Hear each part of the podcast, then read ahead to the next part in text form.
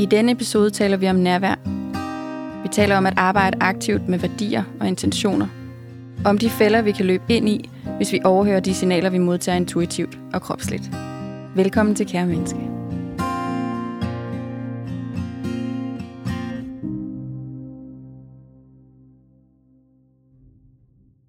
Vi er simpelthen alene i studiet i dag med det. Ja, det er vi. Og, øh, og det er meget, jeg kan simpelthen ikke lade være med, jeg kommer næsten til at grine, fordi at noget af det, vi skal tale om i dag, det er lidt inspireret af vores øh, sidste episode, hvor vi talte med Iben Maria Søjden omkring det her med, hvordan hun evnede at lytte. Og hun, øh, hun delte det her med, at for hende, der starter det virkelig meget i kroppen, og med det intuitive, og det at mærke, hvad der er til stede. Og jeg har sådan tænkt over, at det var meget genkendeligt for mig, men, men det vækkede også en nysgerrighed i forhold til, når der så sker det modsatte. Så hvad er det så, der sker, når jeg ikke er til stede? Og det var jo også ret tydeligt så at finde ud af, ja, det er jo der, hvor jeg ikke er i min krop. Det er jo der, hvor jeg er 100% i mit hoved, og bare løber af tankemæssigt i 417 forskellige retninger. Og hvis jeg mærker efter, så kan jeg faktisk ikke rigtig mærke hverken min ben eller min arm eller noget som helst. Det er der, hvor fingeren ryger glemme i bildøren eller, ja. eller andet. Oh. Men jeg ved ikke, hvad du tænker, når jeg siger det. Jeg kan godt se, når du er i det mode, vil jeg sige. Men jeg kan bestemt også se, når du er i det andet. Mm. Øhm, ja, så det, det er meget genkendeligt, det der med at, at være i noget. Mm-hmm. Det er jo enormt tydeligt. Jeg tror egentlig, det er det for enhver. Jeg tror ikke nødvendigvis, man behøver at arbejde med mennesker, som vi gør, for at opfange, at enten så er man til stede, eller også er man ikke. Men hvordan kan du, hvordan lægger du mærke til, om du ligesom er der, altså er i stand til at lytte, og når jeg siger lytte i, i din kontekst, så er det lige så meget at lytte i den samtale, jeg ved, du har med kroppen, når du for eksempel laver ja. kropsbehandlinger. Jamen, det er jo egentlig et fedt spørgsmål, du stiller mig der med, fordi det gør jeg ikke. Der mærker eller lytter jeg ikke efter, hvad jeg selv gør. Der er jeg jo helt over i den anden, mm. og har nul tanke for mig selv. Mm-hmm. Det er jo egentlig meget interessant, fordi det, der, jeg vil sige, hvis jeg ikke lytter, så er jeg bevidst om, nu skal jeg lytte, eller nu kigger jeg på et eller andet, eller nu gør jeg et eller andet andet, eller nu skal jeg også virke, som om jeg er interesseret. Mm. Men når jeg virkelig lytter, så er jeg så meget i det, at der er ingen fokus af. Ja. Så der kan man næsten sige, at du bliver så opslugt, at du ikke mærker din egen tilstedeværelse på en eller anden måde i det, ja. men bare i et med det, der foregår. Præcis, fordi så, så er der jo ikke nogen tanke over, hvad skal det næste spørgsmål være, eller sådan, fordi det opstår jo, mm. for, afhængig af, hvad der nu ellers foregår. Ikke? Intuitivt måske endda. Ja, mm. fuldstændig. Mm. Det, det er nok meget intuitivt for mig egentlig at lytte, inden det rammer i kroppen. Du har det meget i kroppen, ikke? Jo, jeg har det meget i kroppen, og jeg... Øh... Men jeg tror måske også, at det er sådan en, en en, en til, jeg ved ikke, altså noget af det, jeg hurtigt blev meget bevidst omkring i forhold til det der med at skulle også udvikle og øve mig i at lave samtaleterapi, og, og det med at lytte i et rum på den måde i, en, i samtalen, mm. at der, øhm, der var der, jeg var ligesom nødt til også at lære at have en observation omkring mig selv, sådan sideløbende med fordi at det er så nemt, når vi lytter til andres ord og fortællinger, at blive revet med i det. Yeah. Så vigtigheden er at kunne skille mig selv fra den anden, sådan så jeg var klar over, hov, nu er det vist din egen historie, der popper op her og laver lidt, øh, lidt ballade i kroppen. Mm. Det handler faktisk ikke om det menneske, jeg lytter til. Og indimellem har jeg også kunnet mærke, hov, det her det er overhovedet ikke noget af mit, men alligevel mærker jeg kropsligt, og så har jeg noget kropsligt, og så har jeg kunne bruge det til ligesom at tjekke hos den anden. Hov, jeg sidder med en knude i maven. Hvordan er der i din krop? Og så er det jo mm. nogle gange, at det så øh, er et samspil i forhold til, hvilke følelser der er over i den anden. Så det er meget interessant, det der med at have den der dobbelthed mm. i samtalen, men jeg kan virkelig genkende, når jeg så har arbejdet kropsterapeutisk med åndedrætsterapien, så har jeg også mange gange oplevet det der med bare at være i et med det, der nu engang foregår. Ikke? Mm. Men det er jo interessant, fordi vi jo rigtig tit er i situationer, hvor vi samtaler i vores liv. Mm. Ikke? Altså jo. både med, nære og, og med mennesker, vi på en eller anden måde skal forholde os til. Ja, præcis. Jeg er også meget bevidst om, når jeg ikke lytter faktisk. Mm. Eller el- ikke, jeg er meget bevidst om, men jeg opdager det som regel på bagkanten. Hvordan gør du det? Jamen, det er faktisk det er, fordi der vælter sådan en enorm skyldfølelse ind over mig. Ah. Den meget velkendte. Men kender du ikke det, man ens unger står og spørger om et eller andet, og man er optaget af noget andet, og så får man svaret, men det der med, hvis jeg ikke får dem kigget i øjnene, ej, det kan jeg, og det tager jeg mig selv i ofte, faktisk, mm. fordi jeg har travlt med et eller andet, altså bare hverdagen, der kører ikke, nu skulle der lige laves aftensmad, eller der skulle lige, Præcis. whatever der nu lige opstod. Ja. Og så får jeg faktisk ikke mm, været der ordentligt, og jeg bliver mere og mere bevidst om det, fordi mine børn bliver ældre og ældre, og jeg tænker, lige om lidt har jeg dem ikke under mine vinger mere. Mm. Hvor jeg tænker, wow, det er med at være der nu. Ja. Så derfor så er jeg begyndt at opdage mig selv meget mere. Jeg er bevidst om, at, at jeg faktisk gør det oftere, end jeg gerne vil. Altså jeg vil helst bare være til stede hele tiden. Lige præcis, og samtidig så kan jeg heller ikke lade være med nogle gange at tænke, at det også er et enormt pres at lægge på os selv, ikke? Jo. At, at tænk, hvis vi... For jeg kan virkelig genkende det, du siger. Den der, jeg vågner også tit om morgenen og tænker sådan, i dag bliver det anderledes. I dag kommer jeg til at være 100% nærværende over for mine børn og over for min søde mand, og jeg kommer helt sikkert også til at være helt nærværende hele dagen nede på arbejdet. Og så i aften, når jeg sidder i sofaen, så har jeg været 100% til stede. Og hvordan gik sådan en dag så? Men prøv lige at overveje ja. det krav, det faktisk er, Ja. at man stiller det krav til sig selv og siger, okay, nu skal jeg være 110% nærværende ja. fra klokken et eller andet om morgenen, når jeg slår øjnene op, og så til jeg øh, sidder i øh, stille og roligt og ikke skal forholde mig til så meget mere. Ikke? Ja. Det kan man jo ikke. Nej, det, det er så i hvert fald meget nemt at træde ved siden af. Ja, og det er jo interessant det der med, som du siger, at så kan skyldfølelsen komme, ikke? Ja. I de øjeblikke, hvor vi så opdager, hov, der var jeg ikke nærværende. Mm. Eller der gik det for stærkt, der havde jeg ikke øjenkontakt. Ja. Ja, og apropos stærkt, jeg, det der med, når man ikke får lyttet ordentligt ind, øhm, det, jeg, jeg har nok også en følelse af at miste. At miste noget. Mm. Miste noget kontakt. Ja. Fordi ungerne, de er jo hurtigt videre. Da, da de er små, så er de jo mere insisterende og bliver ved med at stå og hive i det der bukseben, eller hvad det nu er, ikke? Mm. Øh, men, men nu, der skal man fange det, synes jeg. Eller det synes jeg, men ja, og, og i princippet så bor den stadigvæk inde i mig, den der skyld, vi sidder og snakker om, at, at der er jo ofte, hvor jeg ikke fanger det på samme måde, som jeg egentlig gerne vil. Og samtidig så, så, så kan jeg ikke lade være med at tænke, at, at det at opdage, at nærværet er rådet, det betyder jo i hvert fald, at man bemærker, at der er en forskel. Mm. Hvor at, når jeg tænker sådan noget, altså inden jeg startede med at arbejde med meditation og bevidsthed og det at komme til stede i nuet, der kendte jeg ikke forskellen. Mm. Altså, så der var jeg hele tiden bare i sådan et automatpilotgear, hvor jeg overhovedet ikke opdagede, er jeg her, eller er jeg her ikke? Der var jeg bare. Ja, Altså på sådan et...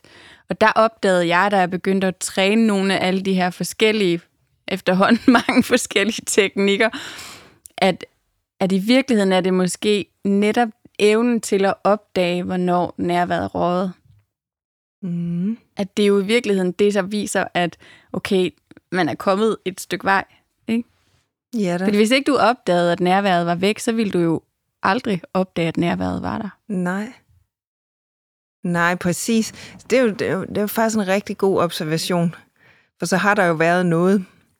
Men den kan være svær at indhente, synes jeg. Mm-hmm.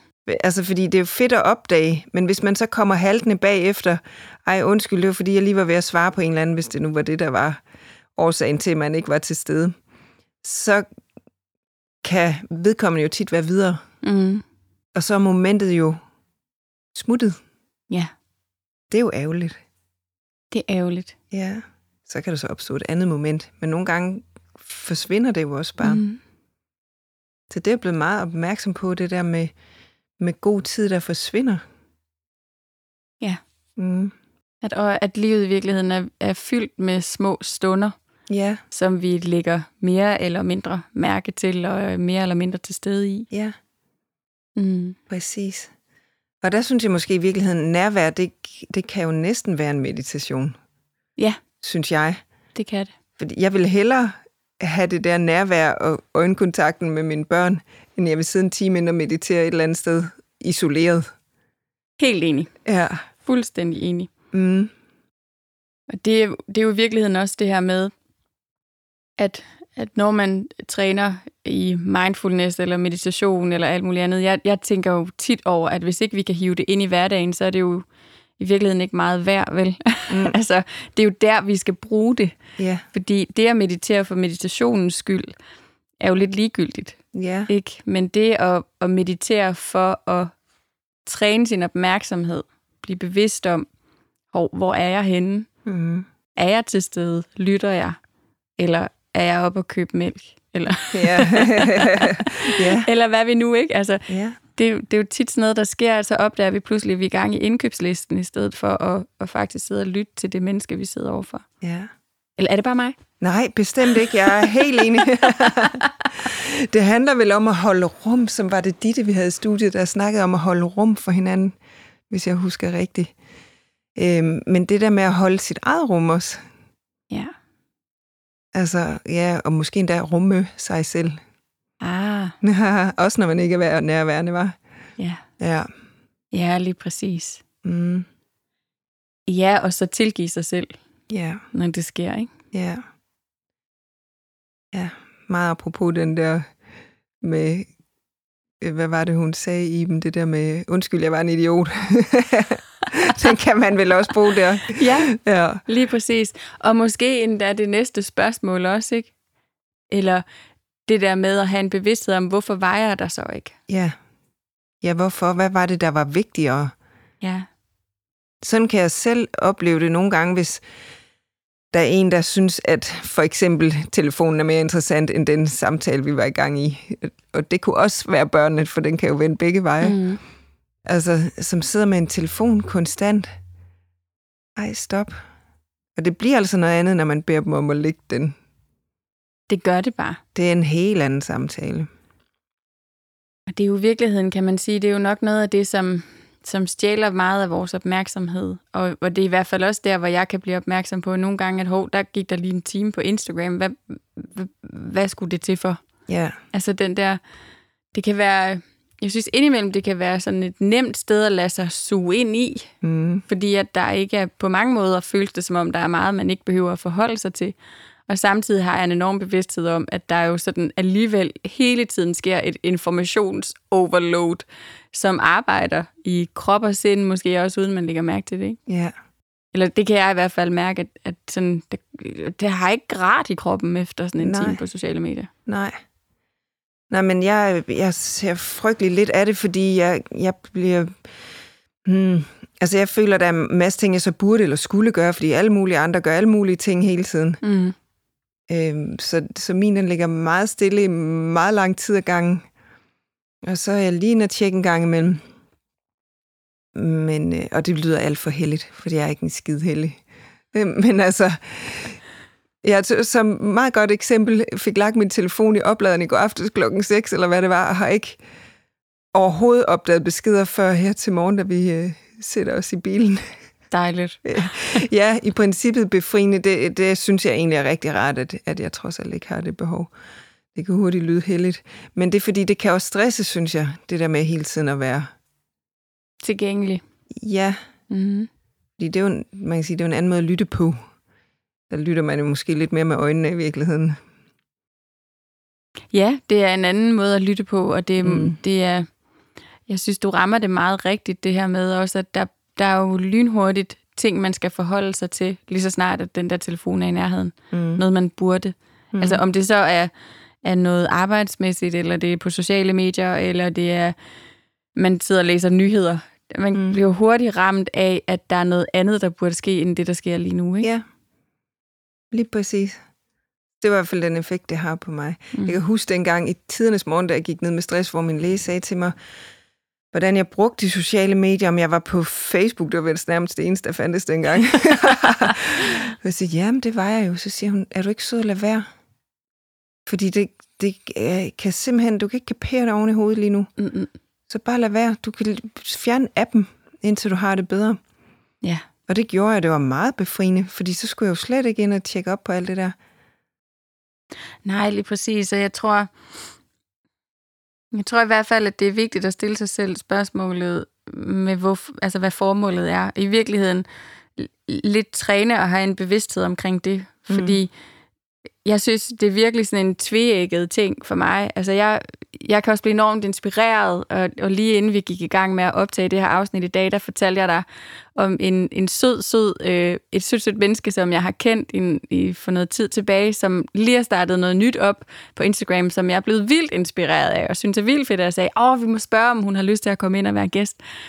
Øhm, men, men det synes jeg, det kan, at, at der er også et eller andet omkring at kunne løfte hinanden på afstand. Yeah. Men for mig handler det meget om at have en bevidsthed omkring, hvem er det, jeg følger, og hvad er det, jeg kigger på, yeah. og mærke efter, hvordan får jeg det i kroppen, når jeg kigger på det. Mm. Bliver jeg ramt, at nu burde jeg også, eller jeg skal også det ene og det andet og det tredje, og hvis bare jeg var en anden end den, jeg er, eller bliver jeg ramt mm, af en følelse af, at det er faktisk okay af mig. Ja. Yeah. Fordi det er der jo også de muligheder derinde, og finde nogen, hvor man kan spejle sig i, hov, hey, det der menneskeliv, det der på alle mulige måder kringlet yeah. at navigere rundt i. Yeah. Der er ingen GPS, der fulgt med der. Nej, præcis. Ja, men det er rigtigt. Det handler jo om intentionen, man går ind i det med. Det har du ret i. Ja. Åh, oh, men intention, den er egentlig... Det er et par dage siden kom jeg til at tænke over, Altså, jeg har jo arbejdet rigtig aktivt med intention i mange år, og kom til at tænke på, at det har faktisk sådan... Det savner jeg noget mere. Jeg kom faktisk til at tænke på, at jeg har lyst til at starte morgenerne igen med sådan, hvad er min intention for dagen? Ja. Når du gjorde det, mm? dengang du arbejdede med det, var det så sådan en, ligesom det eksempel, du sagde før, at nu skal jeg være 100% til stede, eller kunne det være, altså blev det en, en rettesnor, eller blev det en pejlestang, eller hvad? Det blev en rettesnor, det var i virkeligheden mere sådan en, øh, hvad kan man sige, sådan en form for, ja, lidt det, som du sagde med at rumme sig selv. Mm. Altså det her med at vide, at jeg er gået ind i dagen med en intention om, øh, for eksempel at være nærværende, eller en intention om øh, at lytte, eller en intention om at have kontakt med alle, jeg møder på min vej, i hvert fald i et splitsekund. Altså, så det der for mig var det en måde at, at bruge min opmærksomhed aktivt mm. i en retning. Mm-hmm.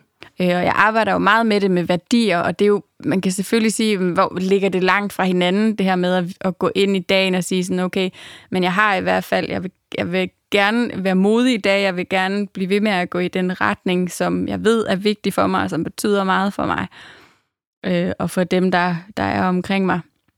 Så de ligger selvfølgelig tæt op og ned af hinanden, men jeg synes alligevel, det der med intentionen, den kan noget andet, fordi den tit også skifter fra dag til dag. Mm. Så værdier er for mig noget, der sådan, er noget, der er lidt mere fasttømret i en længere periode, hvor jeg sådan aktivt arbejder for eksempel med mod eller autenticitet eller et eller andet i en periode. Mm-hmm. Og så kan de godt skifte, men, men intentioner er mere sådan noget, det er lidt mere kreativt og lidt mere lejende, synes jeg på en Jeg ved ikke, giver det mening, når jeg siger det? Hmm.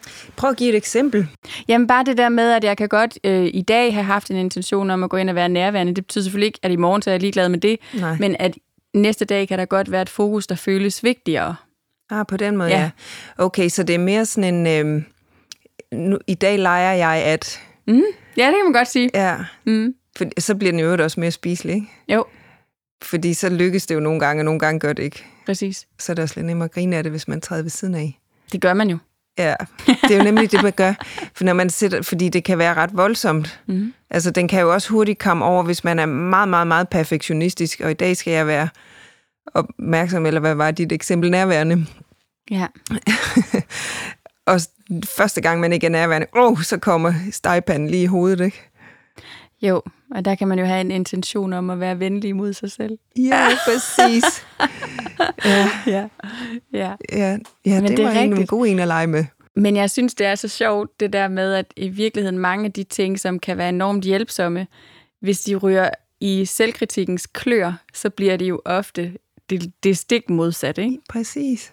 Så det er jo alt, hvad vi næsten arbejder med, som ah, kan vide om, om det her kunne være hjælpsomt, så vil selvkritikken sige hej hej. Mm. Ja. Og det gør den tit. Ja, det gør den jo. Åh, ja. Men heldigvis er det rart bare at kunne lege nogle gange.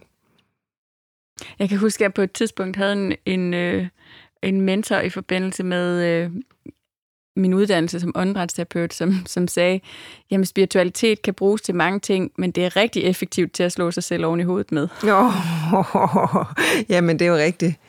Hold nu op. Det er faktisk rigtigt. Jeg har arbejdet sådan et, et sted før, hvor der var noget religiøsitet indover. Hold op, og kan, altså, så er der mange varianter, fandt jeg ud af, som jeg ikke anede inden for øh, forskellige retninger, man kan gå inden for et meget lille bitte snævert emne, og det kan man slå hinanden i hovedet med. Ja. Og tænke, puh, lige et lag højere op, så er der ingen forskel. Nej, lige nøjagtigt, og, og det er faktisk meget sjovt. Jeg ved ikke, hvorfor jeg lige er landet ned i det lige for tiden, men jeg er blevet helt opslugt af at lytte til sådan nogle podcast omkring sekter. Ja. Men det er ret skægt, fordi der er faktisk, jeg har i hvert fald lagt mærke til, at der er ikke ret, altså det er jo mange af de samme ting, der bliver brugt mm. i sekter, som der gør i mange spirituelle kredse. De har selvfølgelig bare et lag af, af, af noget, der er mm, meget værre, end, altså, hvor der kommer kontrol og straf og alt muligt indover, hvis det er, at folk mm. så ikke... Men et langt stykke hen ad vejen kan jeg faktisk lytte mig til, at mange af de metoder, der bliver brugt til at få folk ind i sekten, altså, det er noget, der ligner øh, meget af det, jeg har mødt i, i den spirituelle verden. Det var interessant, Det er meget, meget, meget interessant. Altså det der med all is one, øh, og, og det med at, at mis, altså i virkeligheden tage mange af de begreber, der bliver brugt, i virkeligheden er det jo inden for New Age, ikke? og så bare lave dem til noget, der er helt off.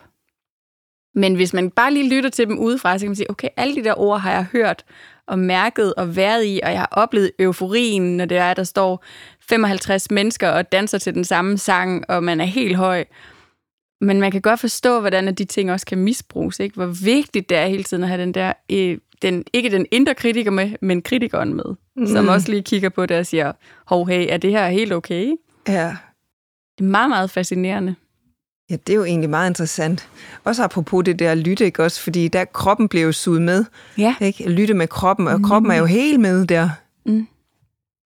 Mm. Præcis.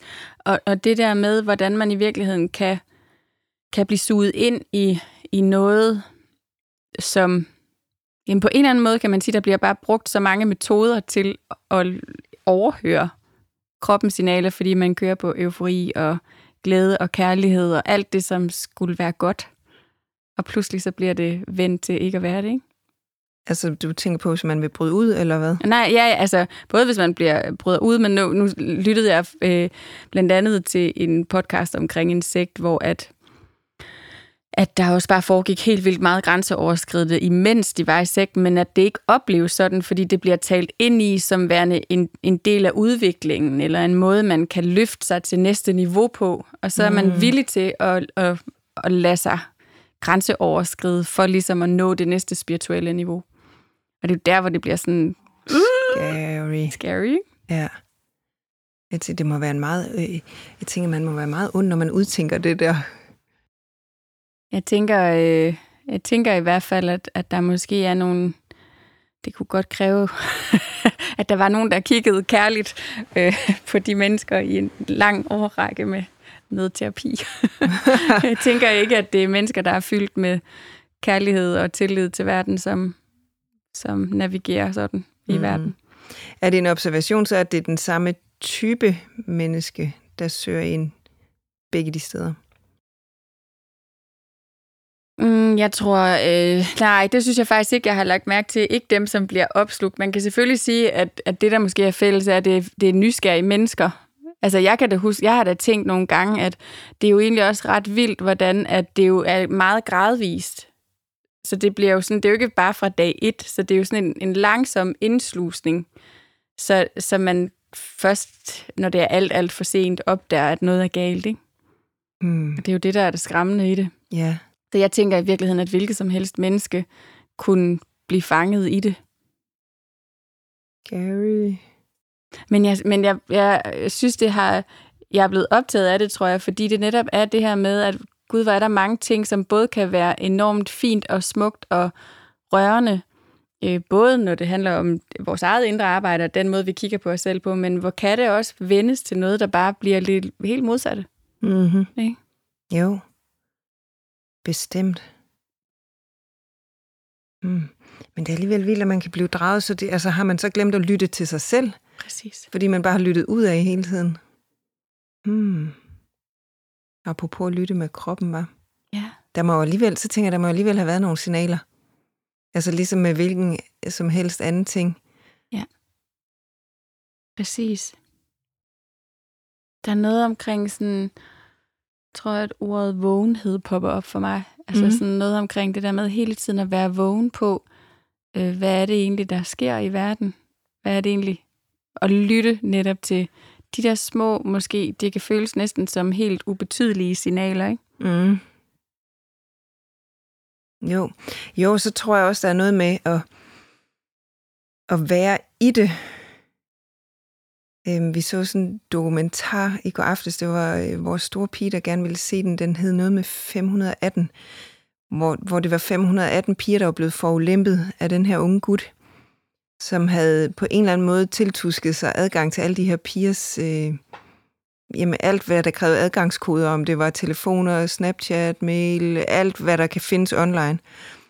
Og øh, havde været inde og lure på deres billeder, Mm.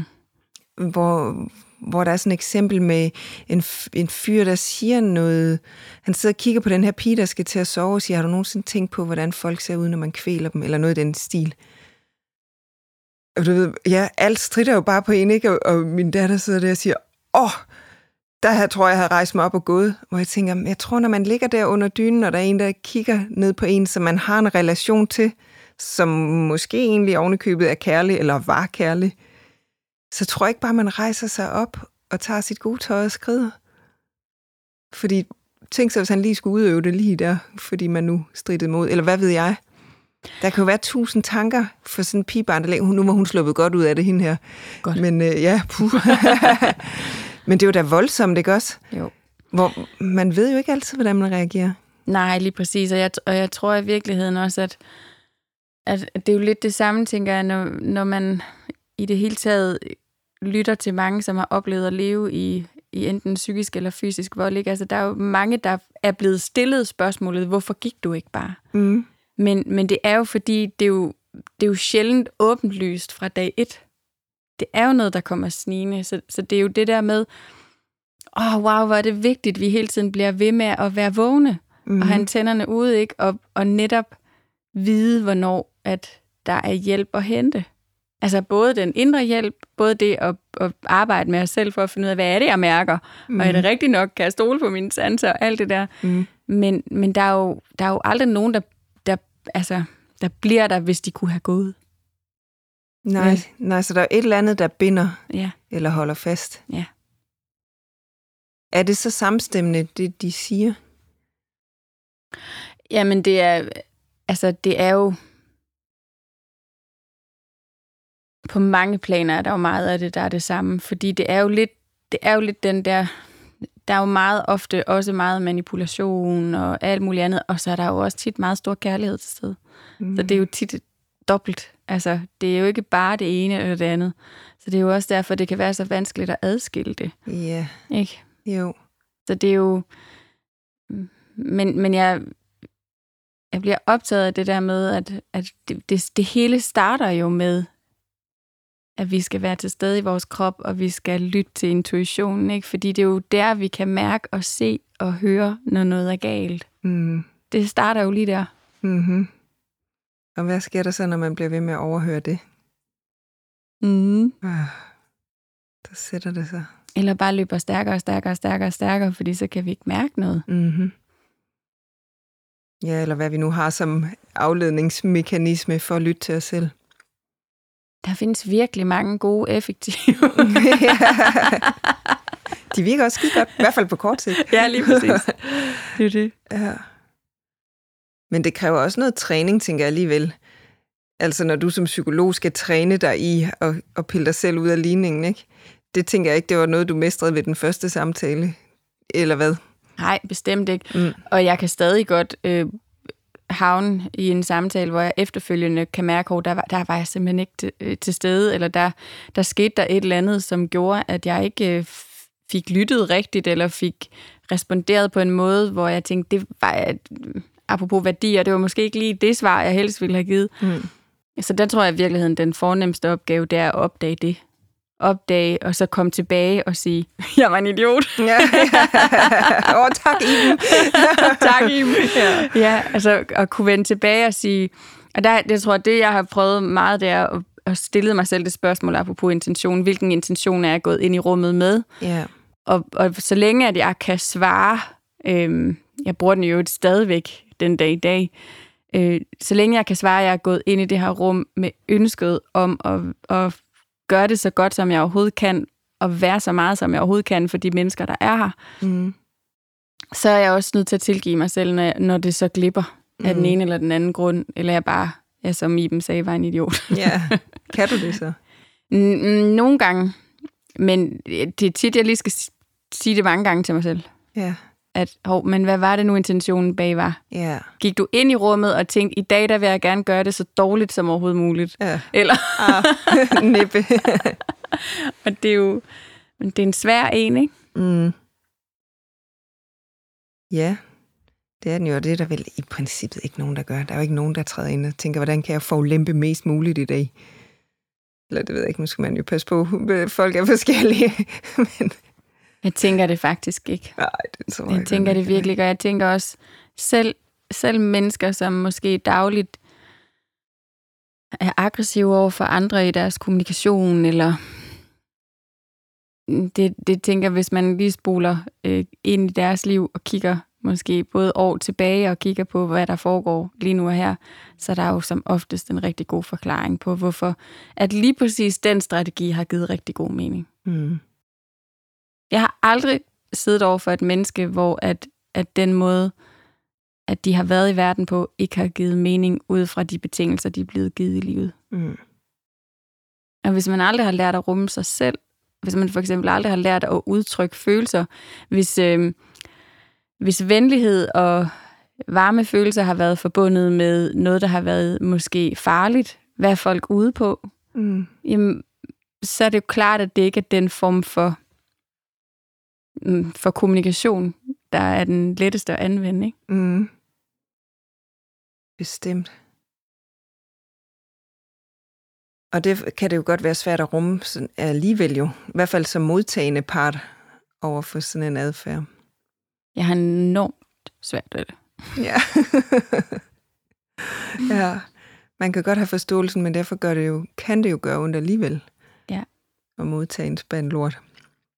Men jeg synes faktisk, jeg, øh, jeg er meget... Øh, du ved, jeg har mange episoder nævnt Paul Gilbert og compassion-fokuseret terapi, og er stadigvæk dybt, dybt inspireret af hele den måde at, at tænke på. Øh, men, men der er jo også noget omkring det der med, at i virkeligheden, når man så har en bevidsthed om ens egen adfærd i hvert fald, så, så er det også der, hvor det er så fint at prøve at tage ansvar for det. Yeah. Fordi det, det kan jo ikke nytte noget, at vi kan komme med 100.000 gode forklaringer på, hvorfor vi er, som vi er, og hvorfor vi har det nedfør, vi har. Men når vi så har opdaget, at vi har det, yeah. så kan vi godt begynde med compassion og med varme øjne og med alt muligt at kigge på os selv og sige, okay, kan jeg tage et skridt i en anden retning i dag, der måske både over for mig selv giver bedre mening, men også i forhold til den verden, jeg navigerer i. Ikke? Mm. Ja, men det kræver, at man har opdaget sig selv og er villig til at arbejde med sig selv. Og at man er der, ikke? Ja. Ja. wow. Jeg synes, noget af det, noget af det kærligste og varmeste, som, som min mand indimellem siger til mig, det er, er du der? Og det er, når han kan se, at det er jeg ikke. Yeah. Men det, det, jeg synes, det er så kærligt, fordi at så opdager jeg jo, hov nej, jeg var der i øvrigt lige på et eller andet sted. Yeah. Øh, fordi det er jo sådan en reminder omkring, nå ja, det er, nu er jeg her. Ja, ikke? tak for den. Ja. Men den kan jo også blive modtaget i en helt anden kontekst, den der, hey, er du der? ja, jeg skulle bare lige... Øh. Altså, der er jo mange måder egentlig at modtage sådan en bemærkning på. Der er også mange måder at sige den på, jo. Mm. Er du der? For helvede. Ja. Parenthes, ikke? Jo. Eller, er du der, søde ven? Ja, lige præcis. Ja. Men det her med at levere et, et budskab, det handler jo også... Det kræver også en bevidsthed, både for den, der siger det, og for den, der modtager det. Ikke? Mm. Og det er jo sådan en... Det var sådan... Iben, hun sagde også øh, noget omkring det her med, at vi jo alt, vi skal være opmærksom på, at vi altid ser verden fra vores perspektiv. Altså Mm. mm. med alt det, vi har med os, ikke? Mm-hmm. Den, og det er jo lige præcis det, det handler om, både når vi øh, giver et, mod, et, et budskab, og når vi modtager et budskab. Ja. Ja, så kan det lyde som et enormt hårdt arbejde egentlig, at skal tænke på det der, men det er vel et spørgsmål om at træne, og det ligger på ryggraden. Det er i hvert fald noget det, jeg kan huske, jeg har rost dig meget for, det, det er din måde at kommunikere på. Jeg synes simpelthen, den er så behagelig. Jeg kan huske, jeg spurgte dig engang, om du tænker meget over det, og du så sådan helt forkert ud, mm, det tror jeg måske bare, fordi jeg har arbejdet så meget med compassion. Altså, så er det blevet til noget, der ligger på ryggraden. Ja, og, det, og jeg bliver altid sådan, øh, åh, når du siger, ja, men det er måske også den der, øh, ja, øh, det der med at have bevidstheden om, hvornår det så måske lykkes mindre godt, ikke? Mm. Men, men jeg tror i virkeligheden, ja, at det, det er jo meget, jeg synes i hvert fald, det har været hjælpsomt at, at træne, og det lyder sådan, ja, som hårdt arbejde, men, men jeg vil sige, jeg synes, jeg mærkede, jeg startede hele min sådan vej ind i compassion og acceptance and commitment therapy og alt det her, det, det startede med et mindfulness-kursus, og det var sådan det klassiske, et sådan 8 ugers MBSR-kursus hedder det, som er, er lavet af en, der hedder John Kabat-Zinn, som egentlig er, er lavet som et stressreducerende øh, forløb, hvor man både arbejder med, øhm, med medicin kropsscanninger, og man arbejder også med øh, mindful yoga. Så, så det, det tilbød ligesom forskellige måder at være opmærksom og bevidst på. Mm. Og det var for mig øh, virkelig hjælpsomt, fordi jeg opdagede ret hurtigt, at når jeg skulle ligge mig ned og lave en kropsscanning, en kropsscanning er bare, at man sådan går, nu mærker du venstre store to. Mm. Og jeg kan huske, jeg synes, det var både lidt for fjollet, øh, og, og jeg kunne simpelthen ikke koncentrere mig. Nej. Jeg kunne simpelthen ikke være i det, men da vi så nåede til mindful yoga, der var det det mest vidunderlige verden, at ligge med lukkede øjne og skulle bevæge kroppen. Mm. Der kunne jeg være. Så jeg måtte tage fat det sted, jeg kunne starte. Ja. Og jeg ved, for nogen handler det bare om at starte med at være opmærksom, når man børster tænder, eller vasker op, eller i bad. Eller... Mm. Det er egentlig lidt lige meget, bare man begynder at få den der fornemmelse af, lidt tilbage til det, du sagde, med at kunne mærke, er jeg her, eller er jeg her ikke? Er jeg Mhm. nærværende, er jeg ikke nærværende? Ja. Lige det der øjeblik var jeg ikke. Nej. Ikke? Ja. Ja, så vær ærlig omkring det. Ja. Ja. Så jeg tænker i virkeligheden, at du, at du har trænet det fuldstændig lige så meget som mig. Du har bare ikke opdaget det måske, hvor god du er til det.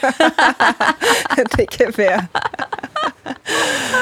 Og på den fine måde røg vi jo helt tilbage, hvor vi startede. ja, sådan er det med ting, ikke? Sådan er det med ting, ja. Ja. Så hvad tager du med hjem i Jeg dag? skulle lige til at spørge dig om det samme. Øh, egentlig lidt med skuldrene nede, fordi så er det jo heller ikke værre. Men, øh, men også den der med at opdage sig selv, og så gøre noget ved det. Mm. Og sige, ej, ej, undskyld, jeg hørte ikke lige ordentligt efter, nu ligger jeg den. Hvad siger du? Eller, jeg gør lige det her færdigt, så vil jeg gerne lytte på, hvad du har at sige. Altså, der er jo tusind måder at hive nærværet tilbage på, eller lytte igen på. Ja. ja. Hvad tager du med? Jeg sad egentlig med en anden, men, men jeg kan mærke, det var de der to sidste sætninger, du sagde der. Det med at hive nærværet tilbage og lytte igen. Mm. Jeg kommer til at tænke på, at øh, der er sådan fint, øh, jeg tror måske det er et buddhistisk citat med, we, we can always begin again. Ja, Og den synes jeg er så fin, fordi hver eneste, eneste øjeblik er der jo et nyt øjeblik. ja, Så jeg tror i virkeligheden, at det er det, jeg tager med mig lidt, som du siger, med skuldrene nede, at åh, præstationsræset i forhold til, at der, hvor jeg kan komme til at lægge meget præstation på mig, det er i forhold til nærvær. ja. Nu skal du dele med os være nærværende. Mm. Men jeg kan altid være nærværende igen Ja, og igen og igen. præcis. Ja. Så tak for nu. Selv tak. Og tak for jer, kære lyttere.